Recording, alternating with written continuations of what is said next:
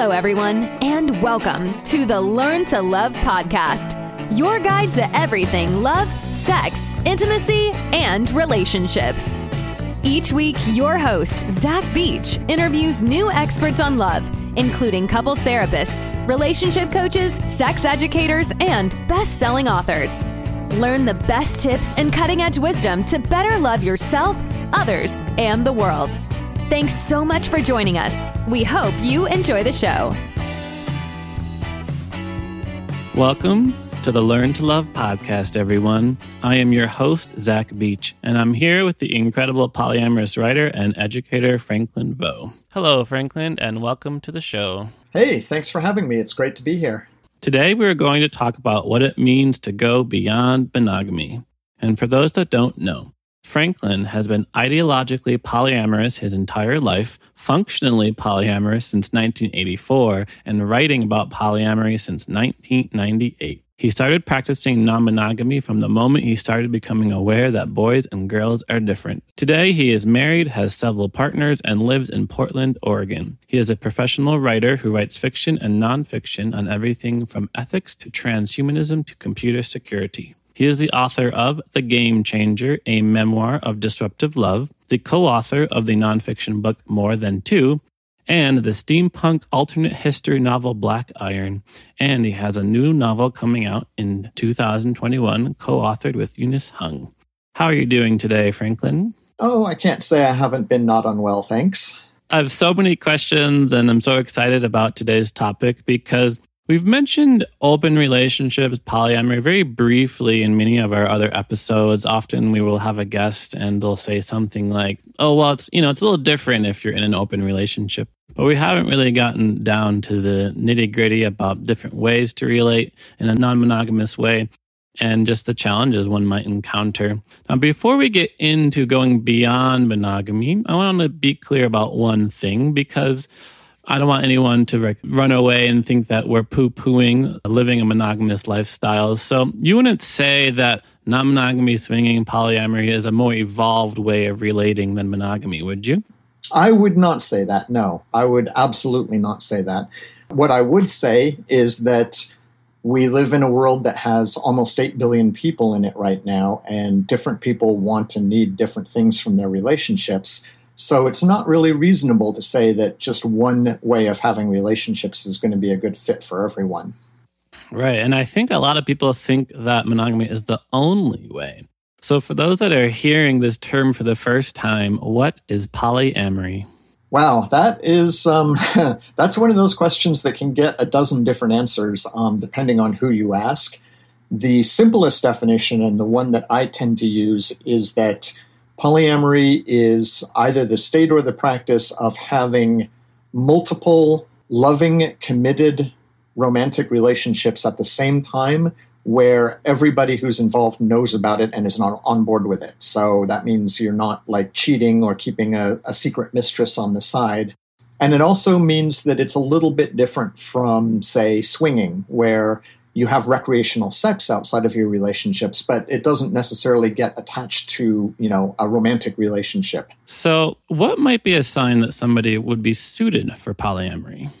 The most obvious signs are that you fall in love with more than one person at the same time and you think it's okay to have more than one relationship at the same time. If those things are true for you, probably a pretty good hint that you might be polyamorous.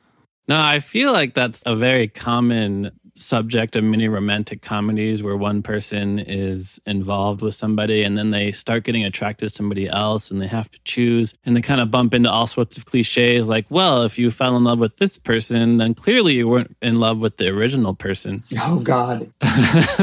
So there are a lot of like myths and cliches that we kind of run into and also, a lot of people do think that being attractive to two people is wrong, or there might be something wrong in your current relationship if you are attracted to other people. And so, how do we get around that? How do we not think that if we are attracted to somebody else and therefore we have to discard the current relationship that we're in? I think that attitude sort of says something really negative about human beings. I mean, when it comes to anything except romantic relationships, we all already know that you can love more than one person at the same time. Like you have two parents. You probably love your parents, right? You may have siblings that you love, and you know that's not a problem. If I love my dad, that means that I can't possibly love my mother. That doesn't make any sense at all. But when it comes to romantic relationships, we throw away all the things that we already know about how love and attachment and commitment work. And we say, oh, no, no, no, no, that, that, that doesn't apply to romantic relationships. You can only romantically love one person at, at a time. Well, why? I mean, it's not like we're robots, right? We're not all androids. We don't have one bit emotion chips that, you know, the love circuits shut down as soon as you're in love with somebody else. You know, that, that isn't the way human beings work. And I think that if we acknowledged that, a lot of romantic comedies would have to either change their plots or they'd suddenly become about five minutes long. It's true. A lot of romantic comedies would need to change their plots if people just actually talked about things openly and honestly. you know, I find there's, you know, there's obviously different polyamorous camps in the world. And I feel like there are some people who think of polyamory as like the PhD of relationships, that there are numerous skills and, and communication techniques that you need to learn and, and managing jealousy that you need to learn before you get into it. But then there are other camps who say, actually, this is part of my identity. And as soon as I went into this world, everything became so much easier than being squeezed into a monogamous box. Mm-hmm. So I'm wondering what your opinion is. Would you say it's the PhD of relationships and you need to learn a million and one communication techniques and jealousy management skills? Or would you say for a lot of people, it's actually much easier? Well, polyamorous relationships are relationships. And the same skills that you use in a monogamous relationship also serve you in polyamorous relationships and vice versa. I don't think it's a PhD approach to relationships because it's not like you're doing anything that doesn't work in any other relationship style. The only difference is that in a lot of societies, we're given sort of a prepackaged set of assumptions about what a monogamous relationship is supposed to look like, right? And you you buy the entire package and it's already put together for you so you don't have to think about it as much. But everything that you will ever use in a polyamorous relationship um, communication, uh, learning how to be compassionate, learning to see your partner as a human being those things all serve you in monogamy as well. And I think when it comes to what's easier, it's easier when your relationships are a good fit for your natural inclinations. Like, if you don't want monogamy, non monogamous relationships are going to be easier for you. If you want monogamy, monogamous relationships are going to be easier for you. And that's what I mean when I say that in a world of, you know, almost 8 billion people, there's more than one right way to have a relationship.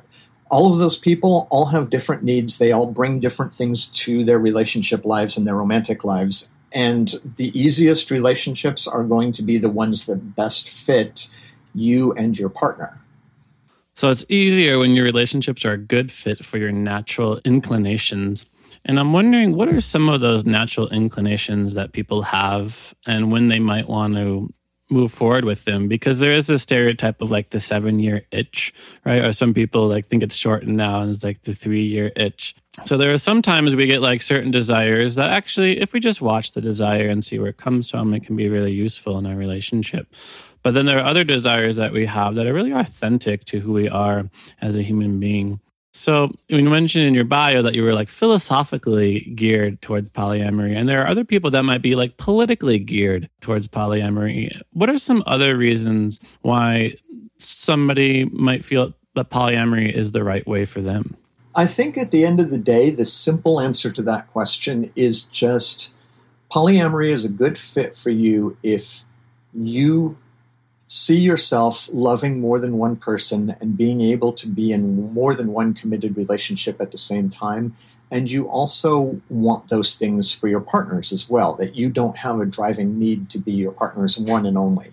That an environment where you are able to love somebody, and that doesn't mean that you have to switch off your love circuits for anybody else, seems like it agrees with you, it fits with you, and at the same time, you also don't need your partners to love you and only you. When that happens, I think that probably means that polyamory is a good fit for you. And there are a lot of reasons that people can come to polyamory. I mean, I've never understood monogamy. It's never made any sense to me. So I don't really understand what it is that people see in monogamy that is so important to them. There are people for whom it is important, and I don't need to understand that in order to know that monogamy is the best fit for them and that they're not suitable partners for me and I'm not suitable partners for them. But at the end of the day, yeah, it really does come down to do you want to love more than one person at a time? Are you okay with your partners loving more than one person at a time? If the answer is yes, there's a good chance I'd say you're probably polyamorous. So let's take this idea one step further because there might be a lot of listeners who do think in theory it would be a good idea, but then in practice would be a total mess, right? You know, some people hear, wow, you know, you have two boyfriends. That sounds like really complicated. Or, of course, there's the other barrier that jealousy is this emotion that would clearly make such an endeavor just fall flat on its face.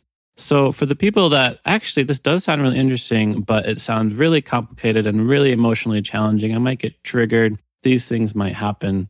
How do we get over these barriers? Well, the jealousy thing is something that we tend to get a lot of sort of prepackaged cultural assumptions about what jealousy is and what jealousy looks like and how we're supposed to deal with it. And I think jealousy is a natural emotion, and I think that everybody feels jealousy, uh, or almost everybody feels jealousy. But it doesn't have to be the monster under your bed. It doesn't have to be this big, scary bugaboo, and it doesn't have to control what you do. I think in a lot of ways we're taught that that's what jealousy should be. Like, oh my God, don't you feel jealous? If you feel jealous, that would ruin everything. We don't say that about any other type of emotion. We don't say, well, you know, you should never get involved in a relationship with somebody because you might feel sad. And if you feel sad, that will destroy your relationship. Or, you know, you should never eat lunch because you'll just get hungry. And, you know, we, we sort of let jealousy rule our lives in a way that we th- would think would be very weird for any other kind of feeling or emotion. And that causes us sometimes to do some really weird stuff. I just read online a story about a man who didn't have a girlfriend and he had a roommate who was a foreign exchange student and she was living with him because she needed a place to stay. And then he got a girlfriend, and his girlfriend became really, really jealous and said, Well, you have to get rid of your roommate because I can't stand the thought of you having a female roommate. So he kicked her out on the street, and this foreign exchange student is mm. homeless now. That's not cool. That's what happens when we give jealousy this almost mythical power to control our lives and and we don't say well yeah you can feel jealousy but like it's like any other feeling and we can work through it and we can find constructive ways to deal with it so when you get that sort of cultural expectation that jealousy is this scary monster that ruins everything that you touch and rules your life. And if you try to engage in polyamory, then you'll get jealous and, and jealousy will spell the end of everything. Then, yeah, it becomes a lot harder and a lot more complicated to have polyamorous relationships. When you say jealousy is a feeling, it's a, an emotion that I might experience, and I can talk to my partner about it and I can find constructive ways to deal with it, and it doesn't have to rule my life. Things change. No, I totally agree with you that we do give jealousy this mythical power to control our lives. And oftentimes, you know, if somebody catches their partner with another person, then they feel like the freak out that occurs is totally justified. Mm-hmm. And along this path of sort of exploring relationships with other people, I'm also wondering what are some other mines in the minefield we want to look out for other than just jealousy? Because you write that in your journey that you've made just about every mistake is possible to make in polyamorous relationships. So I'm curious, what are some common mistakes that people make when exploring polyamory for the first time? Yeah, the um, when I was working on my memoir, The Game Changer, I uh, referred to it as the Big Book of Franklin Gets It Wrong because it really does sort of spell out a lot of the things that I did wrong and a lot of the mistakes that I made. One of the most basic of those mistakes was believing that there was nobody else like me, that there was nobody else who really wanted the things that I wanted. And so all of my relationships would always have to be compromised. That shaped a lot of the things that happened in my relationships and has continued to have an effect on my relationships, you know, even after I realized that there was a poly community out there and there were whole worlds of people who didn't value monogamy and wanted the same things that I did. And what that meant was that when I was in a relationship, I believed that I needed to be really careful about always obeying my relationship partner, giving her control over my other relationships, allowing her to set the tone of my other relationships. And that meant that I didn't stand up for myself or my other relationships. That was a difficult lesson to learn that it is okay to want to have more than one relationship. It is okay to want to be polyamorous. And it's okay to stand up for your partners and to stand up for your relationships and to say, hey, this is the way that I want to live my life, and there's nothing wrong with that. So, how did you find that courage to begin to stand up for yourself? It wasn't until the end of my relationship with my ex wife, who had other partners but self identified as monogamous despite that, that I really started thinking about how I needed to to more fully own the fact that I was polyamorous and that I would only choose polyamorous partners and even if I found myself really attracted to somebody else. And that became really sort of a key part of it all. Partner selection can really steer you wrong. It sounds so obvious now when I look back at it, but it wasn't obvious, you know, back before there was a poly community 20 years ago when I was still trying to figure all of this out. If you want a relationship that looks a certain way, you'll be most successful if you choose partners who also want the same things. That's the challenge, right? Finding that partner.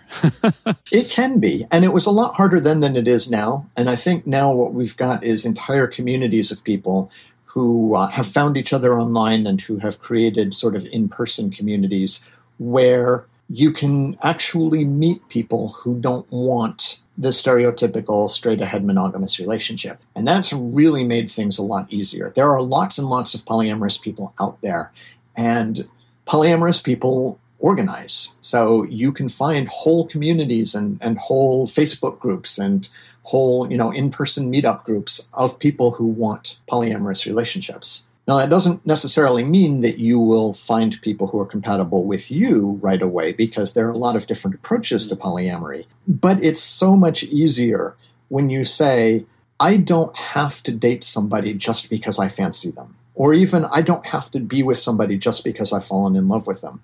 I can still make choices to be with people who are compatible with me when you start bringing up like more and more partners and accounting for more and more people and not letting one person have too much of a say in another relationship sounds to me like things are getting a little bit more complicated so i wanted to talk about those complications because I do remember reading in one of Esther Perel's book that all relationships are a very delicate balance of autonomy and connection. Is that we live in like a very individualistic society and we want to meet our own needs and also be in our relationship. And then at one point, she described something like polyamory as like a multi car pileup. because basically you have five, six, seven, eight people who have their own needs and their own desires and their own needs for things to be a certain way. And I do think when a lot of people think about having multiple relationships, it gets exponential, right? When you know, in terms of amount of connections that people can have when you add more people. So how do you sort through it all? How do you work with multiple conflicting needs and desires in intimate relationship? You know, we talk about things like that as if they are unique to romantic relationships, but they're really not. If you look at a family that has multiple children, for example, or an extended family where you've got uncles and aunts and grandparents, you have the same kind of things. You have multiple people in intimate relationships who have different needs, and you learn how to navigate them it's like anything else. You know, it, we live in a society that carves out special exceptions for romantic relationships and says, oh, well, you know, these things are all different about romantic relationships. And I don't think that's necessarily true. We know in families, and particularly in large families, that different people come together, they have different needs, and yet you can still make it work. So, why can't we do that with multiple romantic relationships? And the answer is, I think we can. But we have to stop thinking about romantic relationships as though they're some kind of special case and acknowledge that the complications we talk about in polyamorous relationships are the same as the complications we talk about in other kinds of relationships. And the fact that they're romantic relationships doesn't make them intrinsically different. The same skills and the same tools and the same communication strategies still work in all of them. It's true. You know, just in our lives, we have to balance our career, we have to balance our passions, our hobbies, our family, and our friends. So, too, in multiple intimate relationships, there also comes that level of prioritization. So, along with complications, I want to mind tackling some misconceptions. So, a very common one is, well, you're just having your cake and eating it too. of course. What's your opinion on that? Wow, it's hard to know even where to start with that. Like, what exactly is the cake? Is the cake supposed to be sex? Is the cake supposed to be intimacy? And wow, isn't that like really objectifying? Like, seriously, you're considering your intimate romantic partners that you love to be a confection that you eat, you know?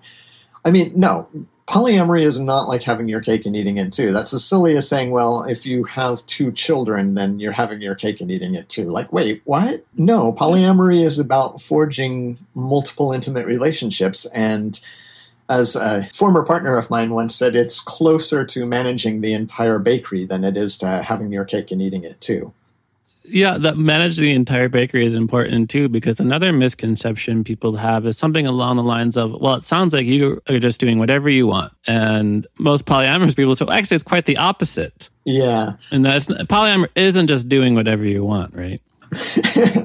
no, it really isn't. So polyamory if you want to just do whatever you want, and I've heard that too, and I've heard people say, oh, well, you just want to shag a bunch of people or whatever. If you want, if that's what you want, there are easier ways to do it.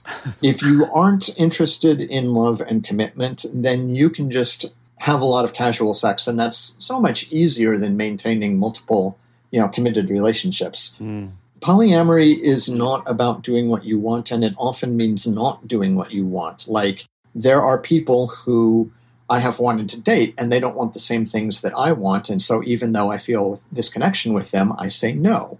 There are many opportunities where I have declined offers of sex because the person who was interested in having sex with me didn't want the same thing that I wanted or didn't think that it meant the same thing that I meant. Like I tend to get attached to my lovers. And so I want at least the possibility of something more than just casual sex. And so I've actually declined offers of casual sex. It isn't about doing what you want, it's about building a life where you have the opportunity for connection and love and commitment that enriches your life and enriches the life of the people around you. That's so beautiful. Building a life where you have the opportunity for connection and love and commitment that enriches the life of people around you. Because I do think when people do hear about open relationships, meaning non monogamy, they do just think it's for the sex. Like it's, you just want to have sex with a lot of people and then this is how you do it. But it's not just about the sex, right? It's about that love and connection. And sometimes it's not about the sex at all. I mean, there are asexual people who are polyamorous, and that's that's a thing that happens. Yeah, it's very true. Another misconception is that it's just about the sex or that polyamory just sounds like cheating with a lot of extra steps. yeah, I love this idea that polyamory is just your partner lets you cheat because, kind of by definition, that can't happen. Cheating means breaking the rules of your relationship. Like, is it cheating in cards to look at another player's cards? In some games, it is. In some card games, it's not. It depends on the rules of that game. Different relationships have different rules. If it isn't against the rules of the relationship, it isn't cheating by definition. One of the things that happens when we get these these prepackaged ideas about what relationships are supposed to look like is people are all like, "Well, I know what cheating is. Everything on this list is cheating." Like there's one sort of master list of what constitutes cheating. No, cheating is breaking the rules of your relationship. Your relationship isn't like anybody else's. And so that means that you and your partner or your partners decide on what the rules are. So let's get into that, coming up with the rules for you and your partner. So, you know, and monogamy offers this really wonderful platter. Like many of the parameters are are set or at least known from being immersed in a more monogamous culture. And I'm almost wondering what would be like like the premarital counseling version of a couple who is interested in exploring something like non-monogamy. in terms of what are the conversations they want to have, what are the resources they want to look into, what are the really honest feelings that a couple should express to each other to kind of ensure the success of the relationship as they explore different paradigms of relating. I don't know if there's anything you can do that will guarantee success. You know, it's hard to ensure the success of a relationship because people are complicated and people are messy and things change the best that you can do is try to stack the deck in favor of success. And I think the way you do that in polyamorous relationships is not that much different from the way you do it in monogamous relationships.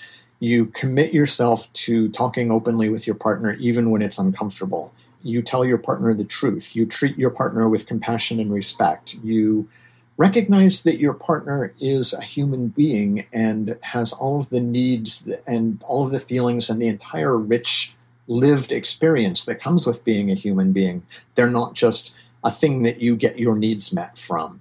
And when you get into polyamory in specific, I think that it's important to talk about what that means to you and more importantly, what that looks like to you. There are a lot of different ways to approach polyamory. Some people want a polyamorous network where you know everybody can gather around the kitchen table and and have breakfast together and everybody is involved with everybody else's life in some way not necessarily romantically or sexually but they want these sort of webs of connection some people are more solo poly they don't want to live with a partner they don't want the things that we normally associate with a monogamous relationship like they may not ever for example get married they may not ever for example share a bank account with somebody but they still want that intimacy. They still want that connection. They just don't want the package deal that comes along with it for most people.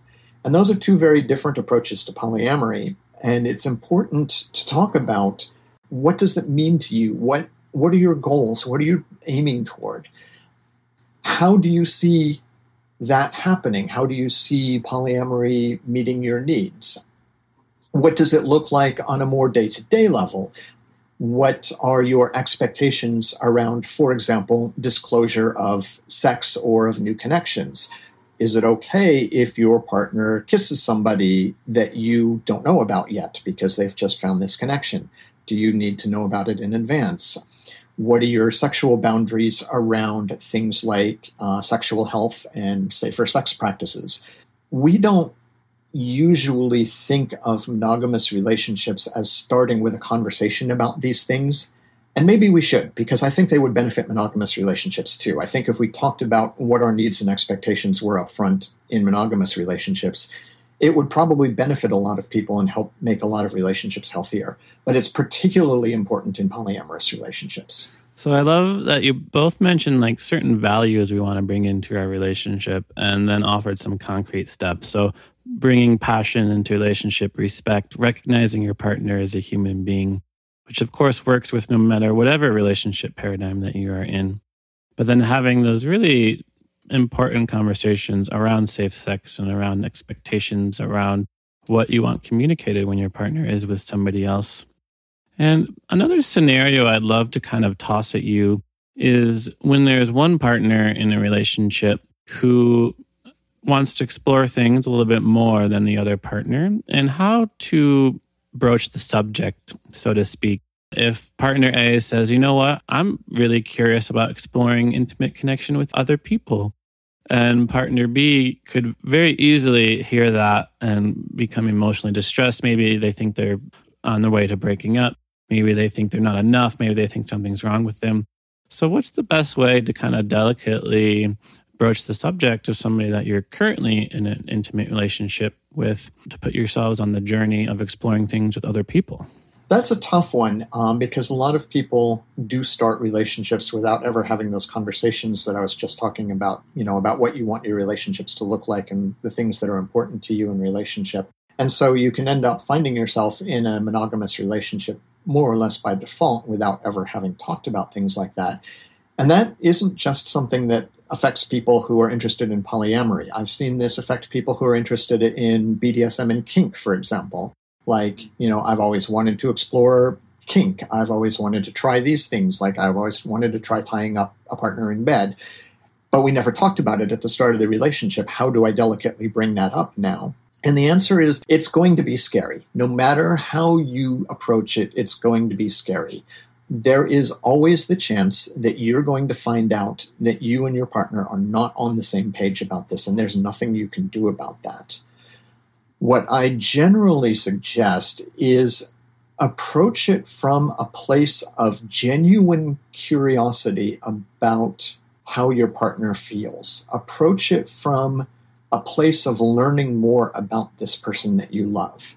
And you do that not by starting with what you want, but by asking what they want. How do you feel about? What does a perfect relationship look like to you?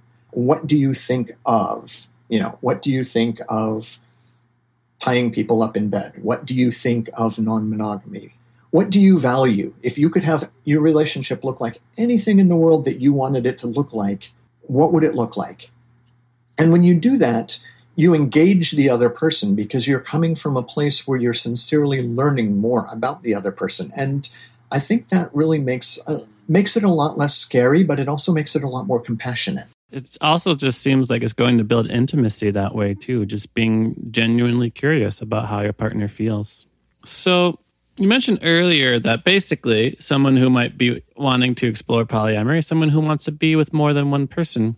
And there's a certain like egalitarian assumption along that line. And I'm wondering, we can be with more than one person many different ways. So there are some people who I know approach polyamory by entering into a monogamous relationship and they say something like, you know, let's really create a solid foundation, stay mono two, three years, and then thinking about opening it up later on. There are others who want to practice like a hierarchical form of polyamory, say our relationship is the priority.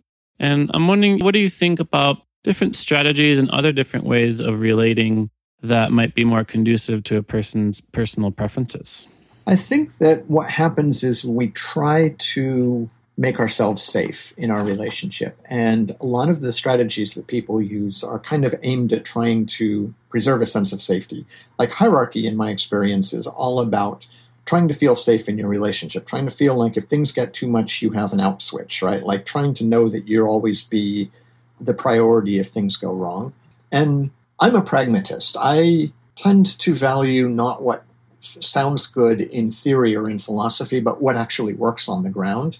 And what I have discovered is that when you try to use rules or hierarchy or strategies to ensure the safety of your relationship, that usually doesn't work. It seems like it does on paper. I mean, it seems like it's a really obvious and logical thing to do on paper.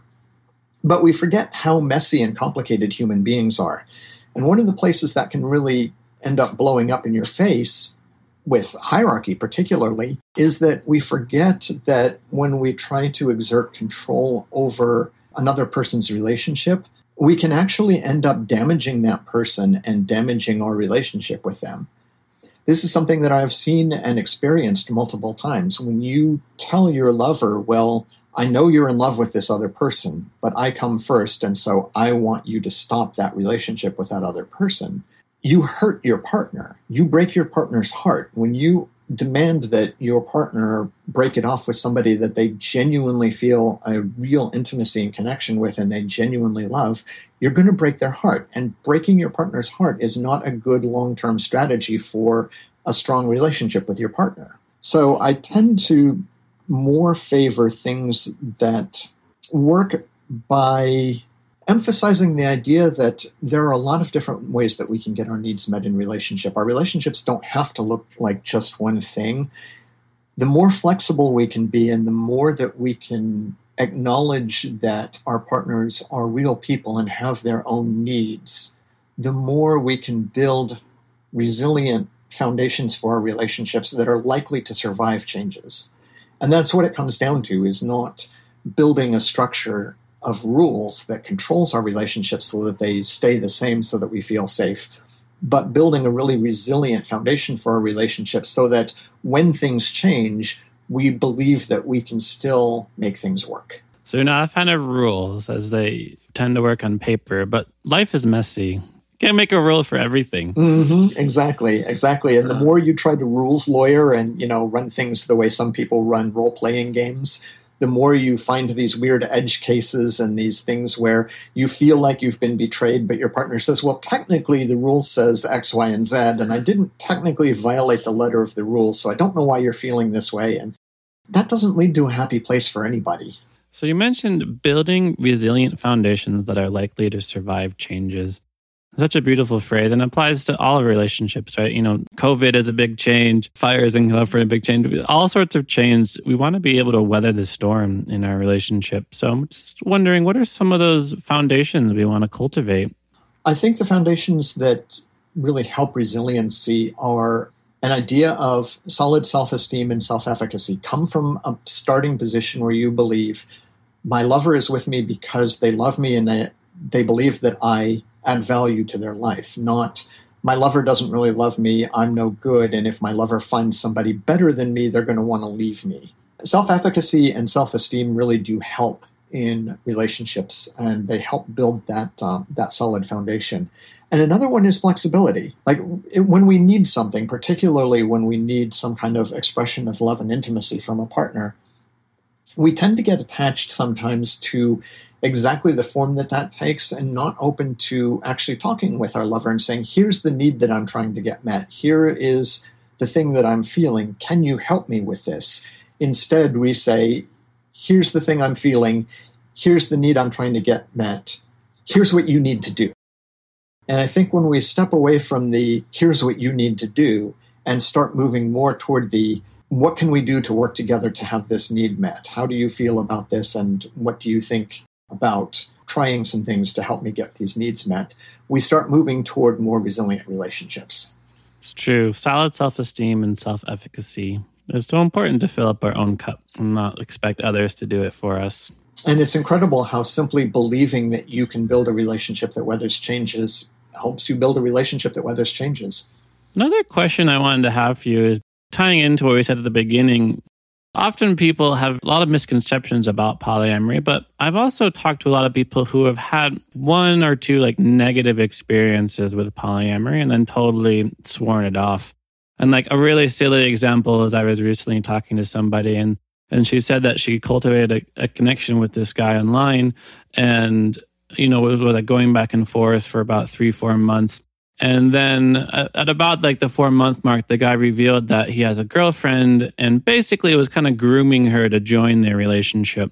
And I have heard a lot of kind of like nightmare stories, you might call them, from people who who did feel that they were mistreated, misled in their experience with certain people in the polyamorous community, and then kind of swore it off altogether.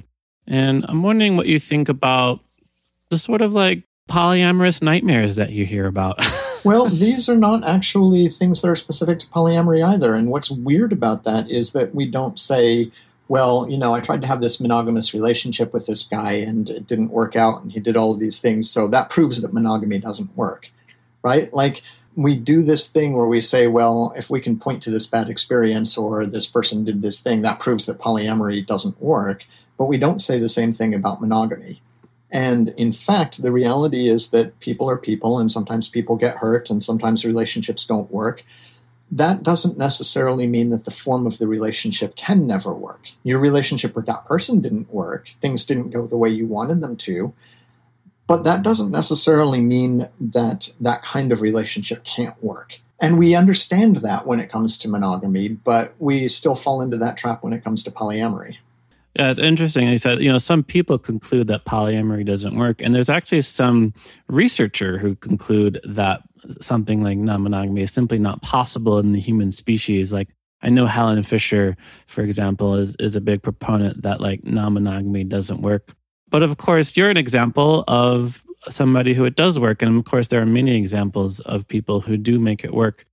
And I'm wondering, you know, what would you say really separates a really successful polyamorous person from somebody who struggles and has a lot of pain in, the, in their attempt at maintaining multiple intimate relationships?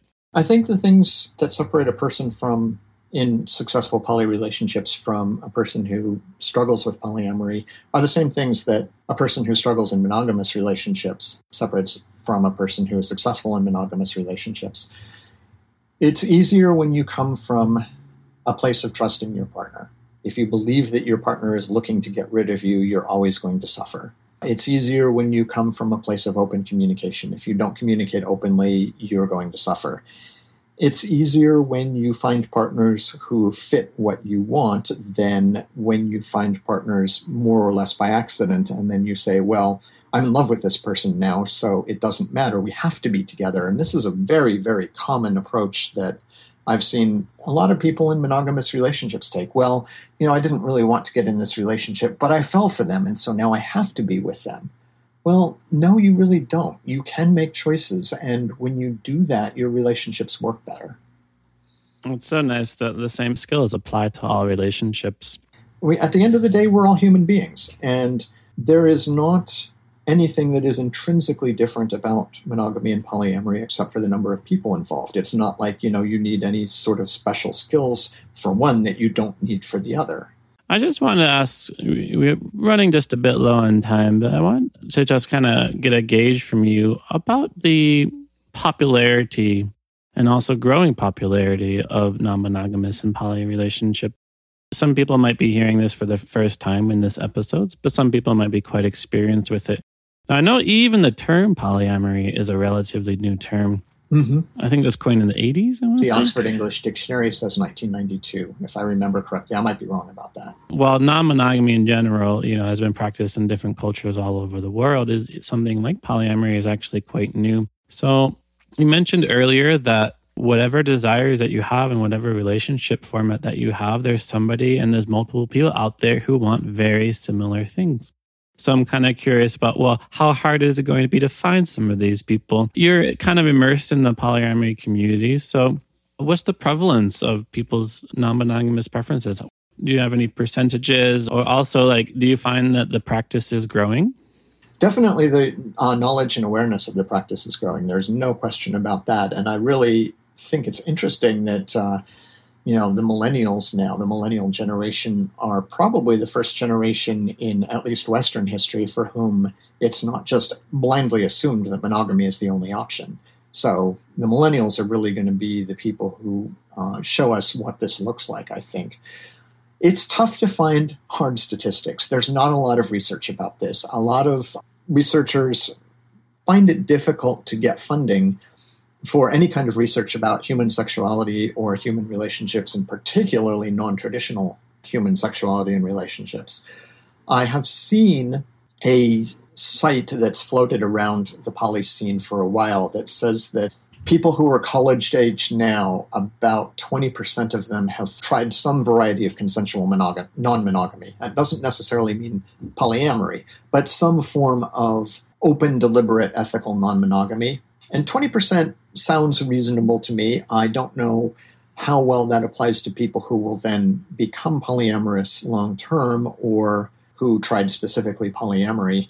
I don't know if you can find any really hard numbers on that. And I would be personally surprised if it was less than 5%, but I would also be personally surprised if it was more than maybe 10 or 15% of the people out there. That doesn't necessarily mean that, oh, I'm saying that it's between 5 and 15%. It means that that's sort of my intuition based on my own experiences, but obviously those are going to be limited, so you can't draw too many conclusions from that. And that really hard scientific, well researched empirical numbers don't exist. 20% college students have tried some form of it. It's a big proportion. It is. It is. And it means that there's a lot of interest in this and probably always has been. And the fact that we live in societies that have for so long so strongly encouraged monogamy and, you know, told us that monogamy is the only option means that there have been a lot of people throughout history who really haven't been satisfied in their relationships. So, thank you so much, Franklin, for coming onto the show and sharing us all your wisdom on what it means to be polyamorous and how to practice it in our daily lives. And I want to finish by asking you a question I love to ask all of my guests, which is quite simply What do you wish everyone knew about love? There is more than one right way to do love. The fact that you want something that doesn't look like what most of the people around you want is okay. Life doesn't come in one size fits all. There's more than one right way to live it. Wonderful. It's more than one right way to do love. And we encourage you to find your way. Thank you so much, Franklin, for coming on to the show. For our listeners who want to learn more about you, where can they find you? You can find my writings specifically about polyamory at morethan2.com. You can find more about me at franklinveaux.com. Pretty simple. Um, well, if you can get past the spelling of the name, of course, but in theory, pretty simple. And you can find links on uh, franklinveaux.com to a lot of my other projects as well. Wonderful. Thanks again so much, Franklin, for coming on to the show and sharing your insight and wisdom. And thank you, listeners, for listening to the show. We hope you recognize that there is more than one right way to do love. You can be in love with multiple people at the same time. And guess what? The same skills that will help you navigate multiple relationships apply to all of your relationships. Being honest, being respectful, coming from a foundation of trust and a willingness to be vulnerable and talk about your feelings and desires.